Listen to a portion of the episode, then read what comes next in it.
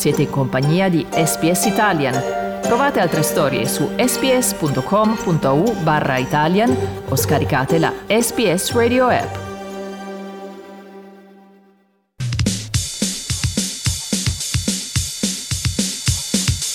Gli azzurri, i campioni del mondo. Suona il che conclude il più bel combattimento di Nino Benvenuti. Andiamo ragazzi, andiamo a vincere per la vittoria! E l'Italia va a vincere ancora una volta! Gol, gol, gol! E come ogni lunedì arriva il momento di parlare di sport e di sapere cosa è successo nel weekend sportivo. Davvero oggi non indugiamo, andiamo subito al soldo perché c'è a dire tante tante cose, giorni verdetti, risultati, lacrime di gioia, qualcuno anche deluso. Ci racconta tutto questo Andrea Pagani. Ciao Andrea, buongiorno. Ciao Massimiliano, buongiorno e un buongiorno a tutte le ascoltatrici e agli ascoltatori di SBS. Partiamo dalla Serie A, così sorprendentemente, da quella bottiglia di spumante nel frigorifero rimasta chiusa per molti mesi, ma qualcuno l'ha aperta finalmente. Eh sì, direi che la metà rossonera di Milano ha potuto aprire e, e, stappare la bottiglia di spumante, speriamo non in un occhio come il ciclista di cui parleremo fra un po'. Um, invece quella nerazzurra la, forse l'ha aperta diciamo due settimane fa. Eh? Vogliamo essere ottimisti, l'ha aperta una settimana fa quando hanno vinto la Coppa Italia contro la Juventus, quindi ognuno ha vinto qualcosa. A Milano sono tutti contenti, che dire, eh? almeno stanno bene tutti, no? Come sei cerchiobottista, caro Andrea, ma mi sa che oggi qualcuno li fa, magari non lo facciamo arrabbiare perché noi diamo solo i fatti, ma insomma qualcuno forse sarà un po' dispiaciuto piaciuto oggi. Diamo allora l'ultima e definitiva classifica di questa stagione. La, um, quindi il campionato di Serie A si chiude con la sua 38esima giornata che si era aperta con largo anticipo della, con la vittoria della Roma a Torino eh, contro il Granata per 3-0, eh, anticipo programmato per la finale di Conference League o citando Dario Castaldo della prestigiosissima Conference League che vedrà la Roma opporsi al PSV allo stadio di Tirana in Albania. Eh, continuava la, l'ultima giornata di campionato con la sconfitta del Genoa in casa contro il Bologna per 1-0, pareggio all'Olimpico tra Lazio e Verona per 3-3. La Fiorentina batte la Juventus 2-0, Atalanta-Empoli 0-1, Spezia-Napoli 0-3. Come detto, Sassuolo 0, Milan 3, stesso punteggio a parti invertite, Inter 3, Sampdoria 0 per i nerazzurri. Chiudono eh, la giornata di campionato e quindi il campionato, eh, due partite eh, decisive in chiave salvezza. Venezia-Cagliari 0-0, Salernitana 0, Udinese 4 per una classifica finale che vede Milan campione d'Italia con 86 punti seguita appunto a due punti dall'Inter 84, Napoli 79, Juventus 70. 70, Lazio 64, Roma 63, Fiorentina 62, Atalanta 59, Verona 53, Torino e Sassuolo 50, Udinese 47, Bologna 46, Empoli 41, Sampdoria e Spezia 36. Le ultime quattro, fi- due delle quali fino all'ultimo, negli ultimi minuti hanno combattuto per rimanere in Serie A, Salernitana 31, Cagliari 30, Genoa 28 e Venezia chiude a 27 punti. E questo è il quanto, quindi ora andiamo a partecipare alla festa dello scudetto a questo punto del Milan. Assolutamente sì. Tra l'altro, visto che so che sai che ti piacciono le, le, le statistiche, i dati, eh, esatto. Allora, praticamente il Milan non vinceva lo scudetto dal 2011. Eh, oggi si è aggiudicato il suo diciannovesimo scudetto. Fatto interessante, sono andato a spulciare la classifica e cromaticamente la classifica era identica a quella del 2010-2011, cioè Milan primo, Inter seconda, Napoli terzo. Udinese invece che Juventus, ma comunque bianconeri al quarto posto, Lazio quinta, Roma sesta. Quindi eh, diciamo che si, eh, nel segno della continuità questa vittoria del Milan, anche per il fatto che in quel Milan del 2011 c'era già Zlatan Ibrahimovic, che eh, è tutt'oggi eh, un membro della squadra del Milan, nonostante i suoi 41 anni, e con la sua solita eleganza si è presentato ad alzare la coppa con sigarone e bottiglia di, di spumante, eh, quella, eh beh, quella sobrietà che lo contraddistingue. Ma dunque, Um, molto probabilmente eh, gli amanti del calcio hanno sentito spesso questo Pioli's on fire, Pioli's on fire, cioè il coro che i tifosi del Milan dedicano al loro allenatore, uno dei pochi tra l'altro dedicato agli allenatori, che eh, è sull'aria della, di, una fam- di, una canzone da discotecaria anni 90 che era Freed from Desire di Gala. Ecco, visto che parliamo di festa, io vorrei iniziare proprio con, con il coro dei tifosi milanisti al suo allenatore Pioli. Ascoltiamo.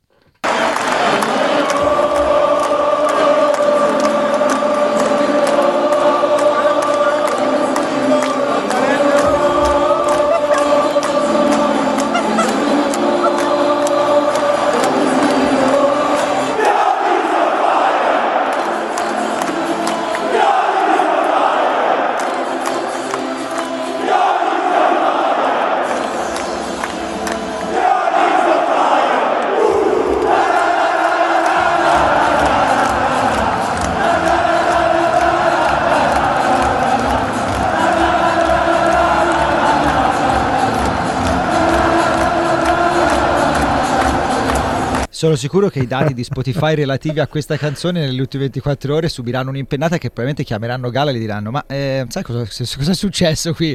I nostri server sono... Sto sono revival di questa canzone che è dimenticata. Esatto, eh, anch'io l'avevo dimenticata. Eh, quando, all'inizio stentavo, facevo ma che canzone è? Poi che canzone? Sì, poi ricordi. ho capito e poi ho detto ah quella, sì mi ricordo, avevo 16 anni. Comunque, a parte queste memorie di, diciamo quasi di infanzia, eh, continuiamo con la festa e con la storia della festa, perché il Milan appunto vince 3-0 a Sassuolo, una partita da molti detta eh, accomodata o comunque con un Sassuolo deconcentrato. Fatto sta che come ha dimostrato anche la partita del Cagliari che non è riuscito a vincere, quindi a salvarsi a Venezia. Le partite si vincono quando si fa un gol più degli altri, un po' una frase alla Boscov.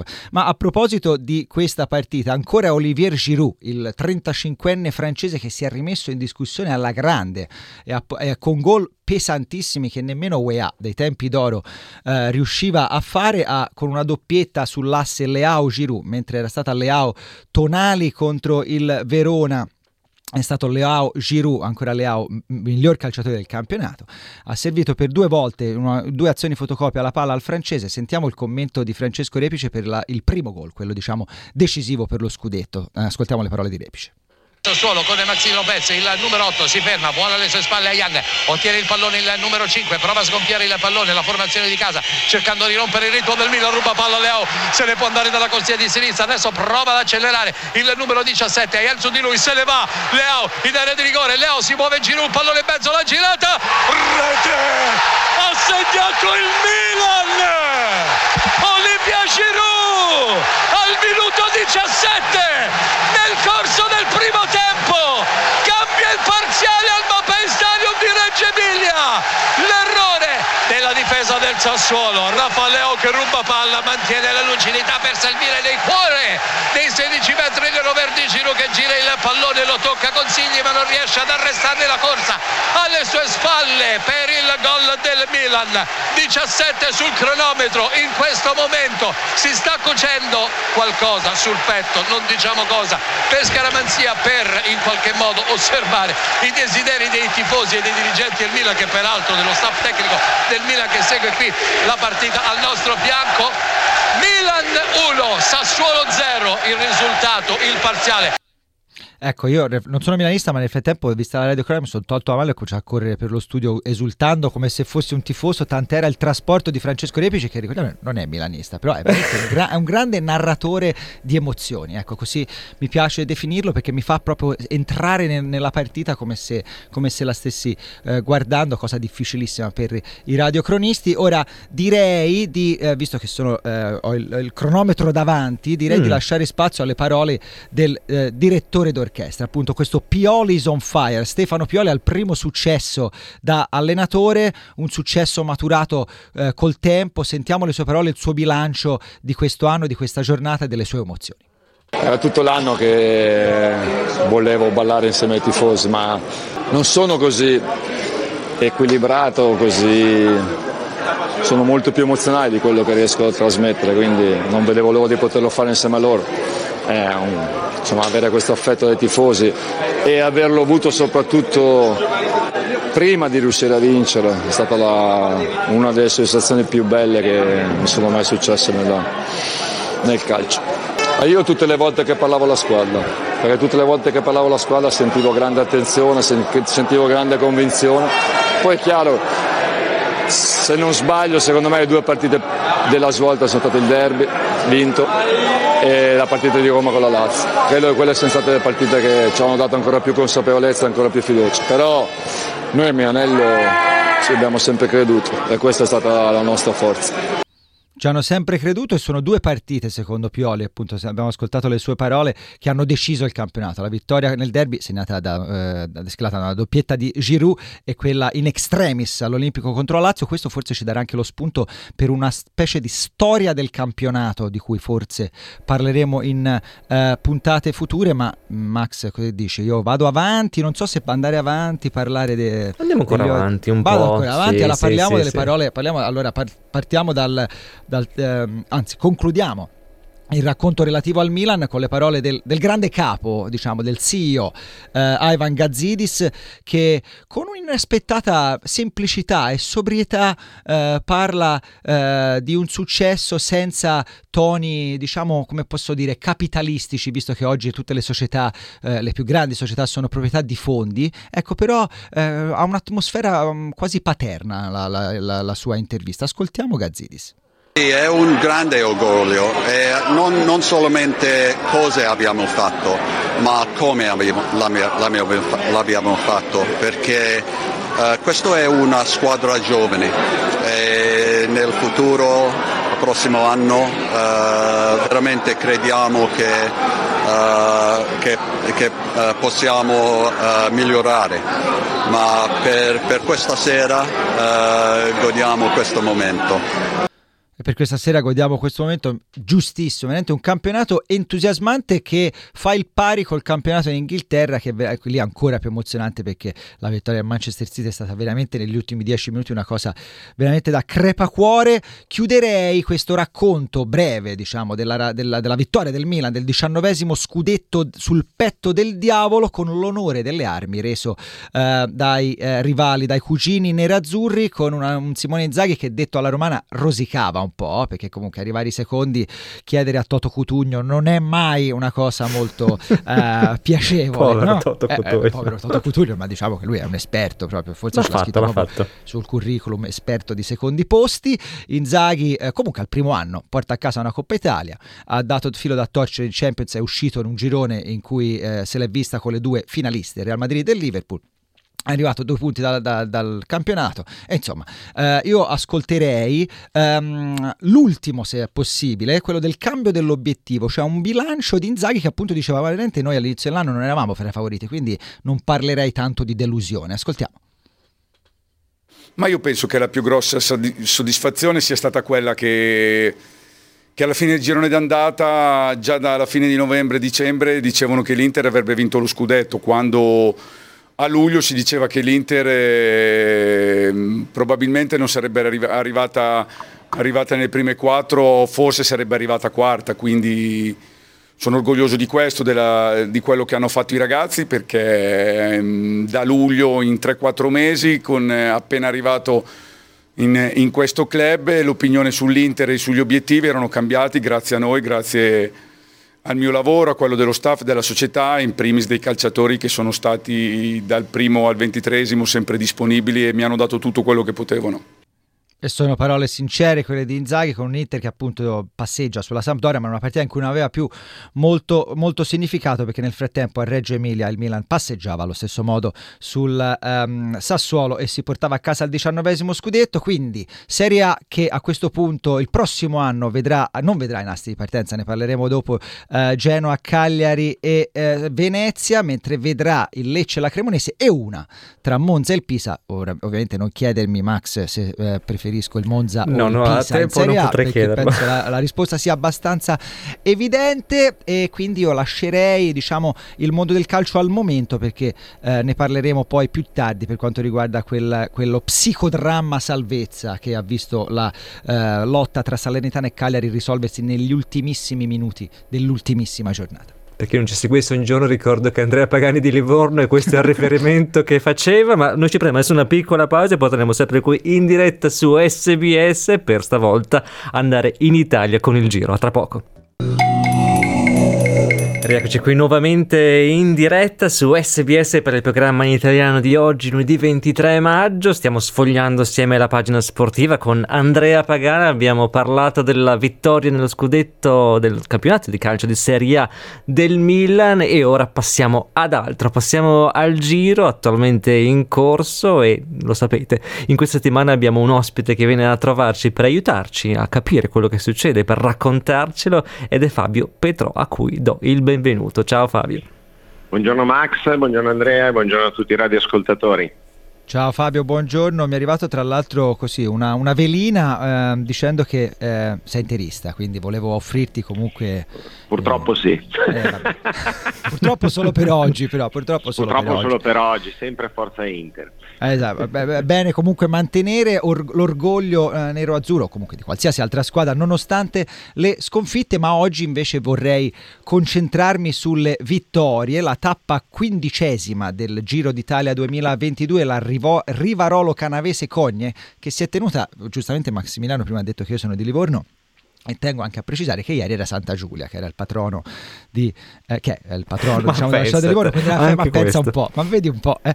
Eh, sono quei giorni in cui se vai nei parchi nazionali tipo Gardaland, vedi tutta la gente di, di, di una certa città perché è festa eh, in quel paese, quindi che ne so, il 22 maggio a Gardaland ci sono solo livornesi, magari il, il, il 16 di giugno solo i pisani perché serranieri. Eh, funziona un po' così, mi parlava, mi diceva uno eh, che lavorava, un mio amico che lavorava a Gardaland, ma torniamo al Giro d'Italia, quindicesima tappa, raccontaci raccontarci cosa successo e anche nella settimana scorsa eh, che mh, si è appena conclusa. Lascio la parola a te Fabio.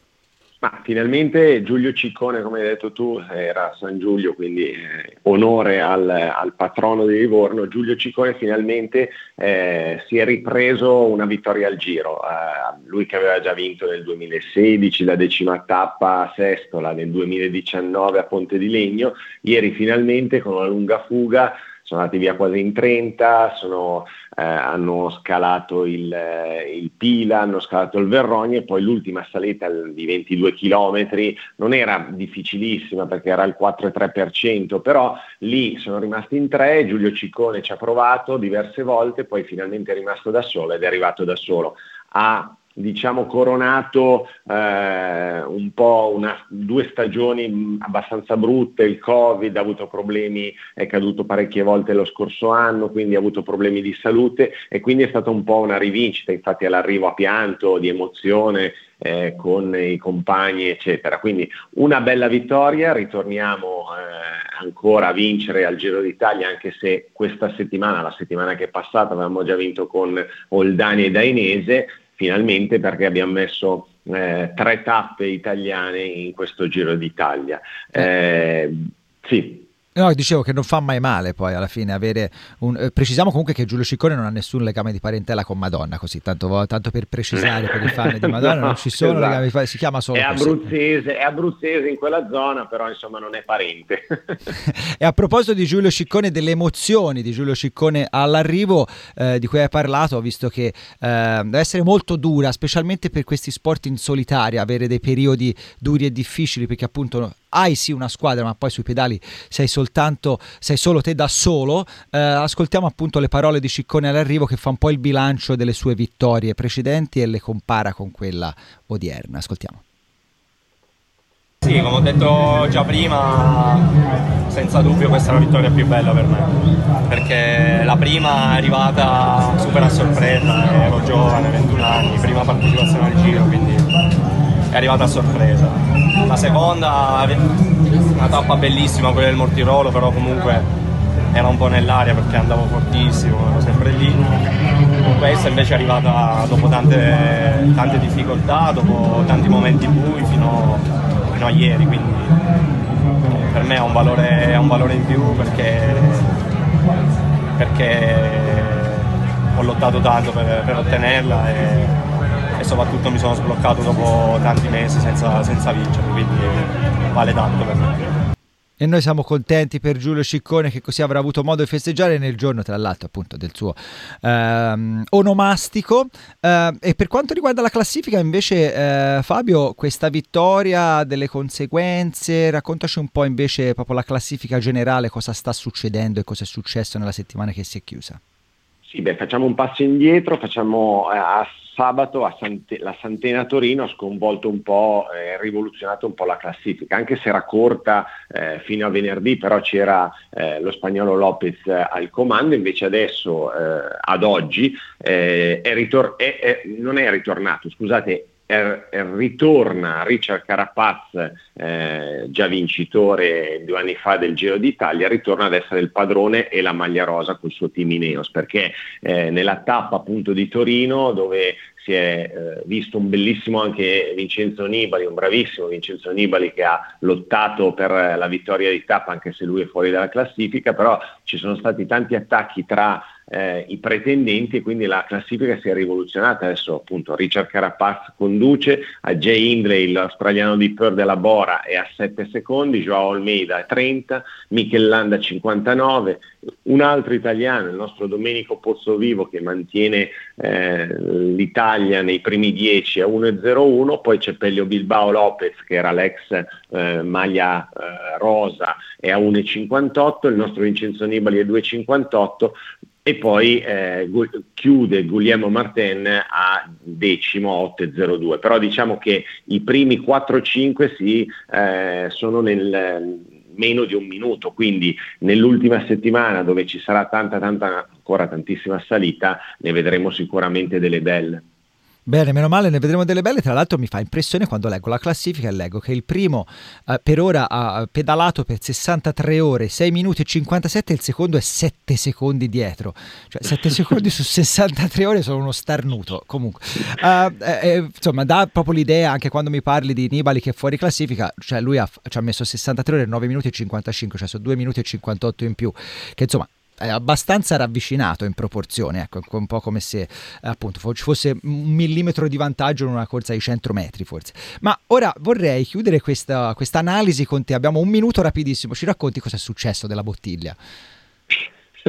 allora, Girmai, l'eritreo, rido perché Purtroppo, purtroppo, per Girmai non bisogna ridere perché eh, si, è, eh, escu- diciamo, si, è, ritirato dal giro. Eh, ha vinto la decima tappa, eh, una bellissima tappa su Matteo Van Der Poel in volata, eh, si sono complimentati a vicenda a vicenda, poi eh, al momento del, di stappare la, lo spumante il tappo gli è, gli, è, gli è, andato addosso all'occhio e purtroppo si è dovuto ritirare perché fortunatamente non ha avuto conseguenze alla retina, però i medici gli hanno consigliato almeno 4-5 giorni di riposo completo e quindi purtroppo si è dovuto ritirare. Povero, e infatti il Giro d'Italia infatti il Giro d'Italia adesso dà le bottiglie senza tappo da, da quel giorno.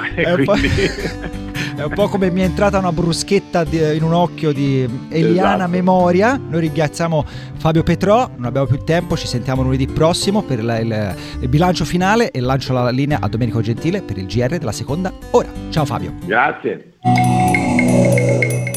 E rientriamo ora in diretta qui alle 9.46 per il programma interno di Radio SBS assieme a Massimiliano Google a cui si aggiunge nuovamente Andrea Pagani per completare lo sguardo di questo weekend ricco di eventi sportivi. Ciao Andrea. Ciao Massimiliano, sono sempre qui pronto e carico. Carichissimo, allora abbiamo analizzato come avete già ascoltato nella prima parte del programma insomma la, la notizia del giorno, lo scudetto, ma adesso cosa ci dici sul resto? Come è andata a finire la lotta per la salvezza nella Serie A? Guarda, io son, non sono tifoso né della Salernitana né del Cagliari, ho una certa simpatia per Davide Nicola perché ci ha portato C, nel senso noi squadra di Livorno ci ha portato in Serie A in un anno epico, eh, ma umanamente più che, sport, eh, più che um, da un punto di vista del tifo mi sento vicino a Davide Nicola e le sue sono sempre imprese epiche, cioè riesce a salvarsi in situazioni disperate e anche in questo caso ci è riuscito non senza una overdose di psicodramma, oserei dire. Perché? perché eh, nell'ultima giornata eh, che è stata comunque un po' spezzettata ma diciamo rimanevano in contemporanea gli incontri eh, i cui risultati potevano inf- eh, avere influenze su altre squadre ad esempio Salernitana e Cagliari giocavano in contemporanea e chiudevano di fatto il campionato già appunto precedentemente assegnato al Milan cosa succedeva? La Salernitana giocava in casa contro l'Udinese e aveva, fra virgolette, l'obbligo di vincere, nel senso che una vittoria le avrebbe sicuramente garantito una salvezza. Udinese in vacanza, no in vacanza, ma comunque senza grandi obiettivi di classifica. Il Cagliari invece andava a giocare a Venezia contro una squadra già retrocessa. Devo dire che sia il Venezia che l'Udinese fino a quest'ultima giornata avevano onorato a, a, nel migliore dei modi il campionato e lo hanno fatto anche nell'ultima. Perché? Perché a Salerno, alla Reche di Salerno, si consuma uno psicodramma. Io se fossi stato un tifoso della Salernitana, veramente, mm, non so, eh, avrei pianto come se avessi sbucciato un camion di cipolle, come diceva eh, la mia nonna. Perché, la nonna? Sì, la mia nonna era sempre così, piena di questi detti. Metafore uh, così, non sottili ma belle e chiare. Esattamente, e provaci a sbucciare un camion di cipolle, vedrai che piangi tanto, mi diceva sempre. Dunque, cosa succede a Salerno? Succede che in 42 minuti crollano i suoni della Salernitana, perché prima Delofeu, poi Nestoroschi e poi Udoghie in 42 minuti siglano tre gol, 3-0 per, la, per l'Udinese che oltretutto in chiusura di primo tempo sbaglia anche un rigore con Pereira che poi segna all'inizio secondo tempo 4-0, va a esultare sotto eh, la curva dei tifosi della Salernitana che come puoi immaginare non la prendono benissimo e incendiano un settore dello stadio che poi, arriva, poi arrivano i vigili del fuoco, match sospeso, un po' di... Eh, l'allenatore dell'Udinese toglie subito Pereira per evitare probabilmente conseguenze peggiori, la partita non ha più niente da dire e tutto è rimbalzato diciamo al penso di Venezia dove il Venezia ospitava il Cagliari e il Cagliari non riesce a segnare, quindi partita che finisce 0-0, cosa vuol dire? Vuol dire che il Cagliari dopo sei anni saluta la Serie A, torna in Serie B e poi c'è stata una lite nel, nel dopo partita tra il presidente e il giornalista di Sky Fabio Caressa, ma questo ci interessa poco perché ci interessa la, l'epica salvezza della, della, Salernitana. Allora, Davide Nicola precede, prima della partita aveva detto, eh, si era presentato in, in, sala stampa con una maglia con scritto 7%. E noi ho chiesto, ma eh, cosa vuol dire 7%? Perché quando il presidente mi hanno detto abbiamo il 7% di possibilità di salvarci, quando, quando lo hanno eh, contattato per ingaggiarlo, dice noi vogliamo crederci e provarci. E lui ci ha provato. Eravamo, eh, era, erano, la Salernitana era a 12 punti dalla quartultima posizione dalla salvezza e è riuscita a salvarsi nonostante una sconfitta disastrosa. Ora, ascoltiamo le parole a caldo di Nicola che infatti alla fine fa un po' anche di confusione matematica, ma devo dire che gliela possiamo concedere. Ascoltiamo. In realtà noi avremmo Stasera abbiamo sentito l'emotività del momento, io mi ero già accorto dopo la partita con l'Empoli, eh, i ragazzi avevano finito la partita eh, non sfiduciati ma seccati perché per la seconda volta avremmo potuto chiudere la pratica salvezza con una settimana di anticipo, visti poi magari quello che, che sono stati i risultati. Però considerate che eh, abbiamo dovuto fare una rincorsa pazzesca da un punto di vista non solo del, della struttura del gioco in campo, ma del ritmo, del, dell'attenzione mentale, delle energie impresse. Ma il problema è che stasera secondo me eravamo, eh, sentivamo talmente tanto la responsabilità di voler chiudere questa pratica che, che a tratti ci ha giocato anche un brutto scherzo, però fortunatamente e meritatamente aggiungerei anche perché poi alla fine siamo arrivati all'ultima giornata con due punti di, eh, di vantaggio e, e sono diventati tre, quindi credo che la Salernitana abbia dimostrato di meritare comunque la salvezza in realtà non sono diventati tre perché la Salernitana ha perso il Cagliari ha pareggiato quindi due punti sono diventati uno. Ha fatto un po' di, di confusione ma insomma, glielo, glielo, possiamo concedere povero Nicola insomma che ha portato i tifosi della Salernitana a una salvezza storica la prima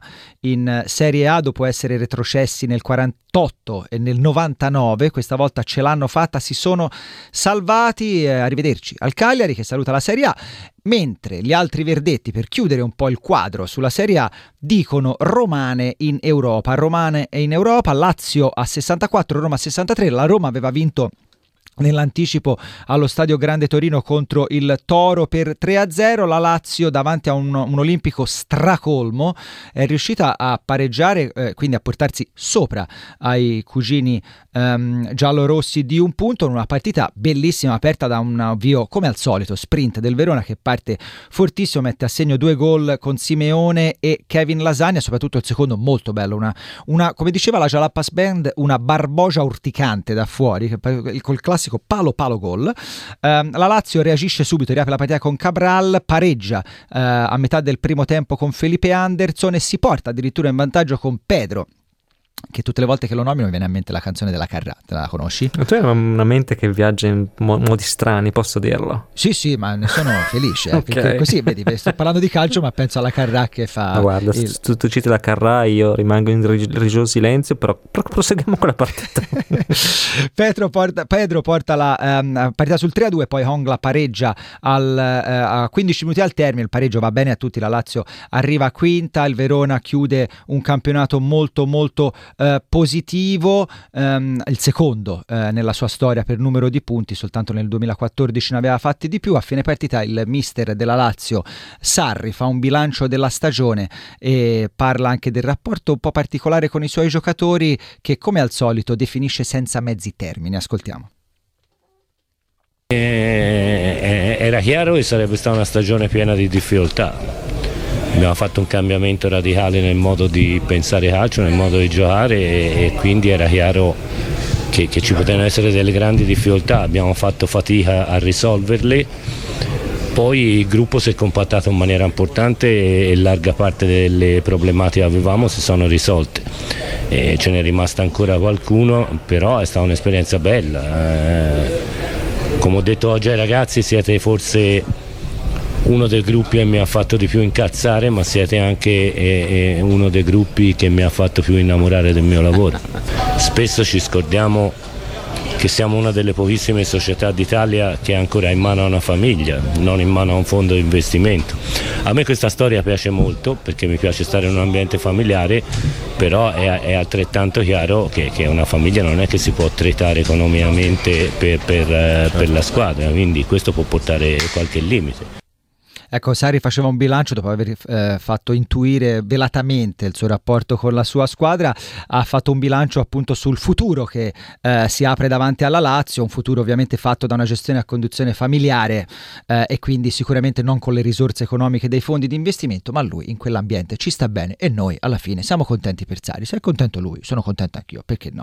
E, siamo, e sono contenti i tifosi della Lazio, ma anche quelli della Fiorentina che con la vittoria contro l'odiatissima Juventus per 2-0 grazie ai gol di Duncan e Nico Gonzalez in chiusura dei rispettivi tempi, si qualificano complice anche la sconfitta interna dell'Atalanta, ma anche una vittoria non avrebbe cambiato niente, alla prestigiosissima CIT Dario Castaldo Conference League. Per il prossimo anno sentiamo le parole di Italiano, dell'allenatore della Fiorentina, che parla anche del suo traguardo personale che non aveva mai raggiunto da calciatore. Ascoltiamo. Il gruppo è un gruppo che ha spinto coeso dall'inizio alla fine, quindi da questo punto di vista ci sono delle basi stupende. Siamo stati anche una squadra che è molto equilibrata, costante, 32 punti all'andata, 30 al ritorno, quindi vuol dire che nel momento in cui coinvolgi tutti, tutti si sentono partecipi. Dobbiamo ricercare questo. Firenze merita, merita questo che abbiamo ottenuto, se non di più. Per quanto riguarda me è il punto più alto era il mio sogno, da calciatore non ero riuscito ad esaudirlo. E adesso grazie a voi, grazie a Firenze, grazie alla società, grazie a tutti i ragazzi finalmente sono riuscito anch'io ad arrivare a raggiungere un traguardo che erano anni e anni che, che aspettavo e noi siamo contenti anche per Italiano. Un po' come visto come l'ultimo giorno di scuola, tutti si abbracciano un po', ci vogliamo tutti un po' più bene, no? L'ultimo giorno. Anche milanisti e interisti, non Ma lo quello so. non lo non so, lo so. però l'interisti veramente alla Coppa Italia, Petrò non mi sembrava così disperato. Insomma, ma non so fine. se lui rappresenta la voce degli interisti, ma insomma, noi proseguiamo e dopo Poi sicuramente gli piaceva il ciclismo, quindi sarà stato. Quindi campionato che si chiude, come detto, Si con distrae. Lazio, Roma, Fiorentina in Europa. Eh, Cagliari, Genoa e Vicenza che dicono ciao, arrivano Lecce e Cremonese e una arriverà fra Monza e Pisa. Ma io adesso chiuderei con la le quattro ruote perché altrimenti i fan tifosi della Ferrari mi, dire- mi- mi potrebbero trattare male. Purtroppo male è finita eh, l'avventura nel Gran Premio di Catalogna per la Ferrari e per Leclerc. Doppio sorpasso sia in classifica generale da parte di Verstappen nella classifica piloti sia in quella costruttori. Un gran premio che era iniziato bene, devo dire.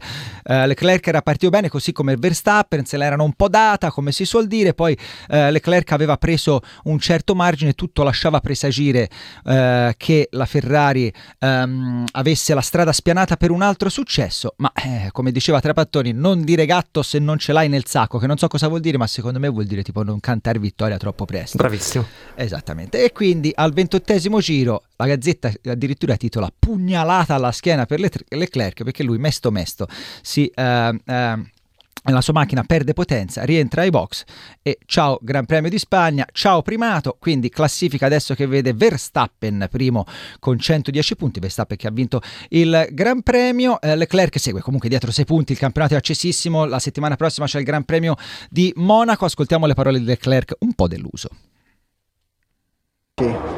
Well, I'm obviously disappointed as uh, all the team is at the moment, but uh, yeah, uh, in those moments there's not much I can do apart from looking at the positives because obviously, uh, yeah, looking back at the weekend, I think there's plenty of positive. The pace in general and time management that was going to be a huge thing today, and I think we are the ones that have managed them, managed the tires in in the best way. So. Um, yeah, I feel confident for the rest of the season. We just need to understand what went wrong uh, for it to not happen again because every point is important. And today, uh, by the look of it, we'll lose quite a lot of points in the championship. So, um, yeah, we cannot afford that too many times during uh, during a season. But uh, apart from that, the, the, team has been faultless since the beginning of the season. So it, it happens in a season, and now we'll just keep our head down and uh, come back stronger at the next race. Bello sicuro Leclerc, è successo ma non può succedere tante volte, quindi sarà meglio mettere la testa giù e cominciare a, a, lavorare in modo serio, in modo che non si ripeta più. E noi ce lo speriamo, visto che la settimana prossima ci sarà il Gran Premio di Monte Carlo. Noi ce lo speriamo, e su questa citazione grazie Andrea ho. Detto, ho detto ce lo speriamo, scusate, noi no, ce lo auguriamo, volevo dire. Piacciamo un sacco, lo userò ancora, grazie Andrea Pagani per uh, la, questa panoramica sul weekend sportivo ed è arrivato, arrivato davvero il momento di salutarvi, ringraziarvi per essere stati qui con noi questo lunedì davvero pieno di eventi. Naturalmente il programma in italiano torna puntuale domattina alle 8. Grazie quindi da Massimiano Google e Andrea Pagani, buona giornata e a domattina. Ciao, a domani.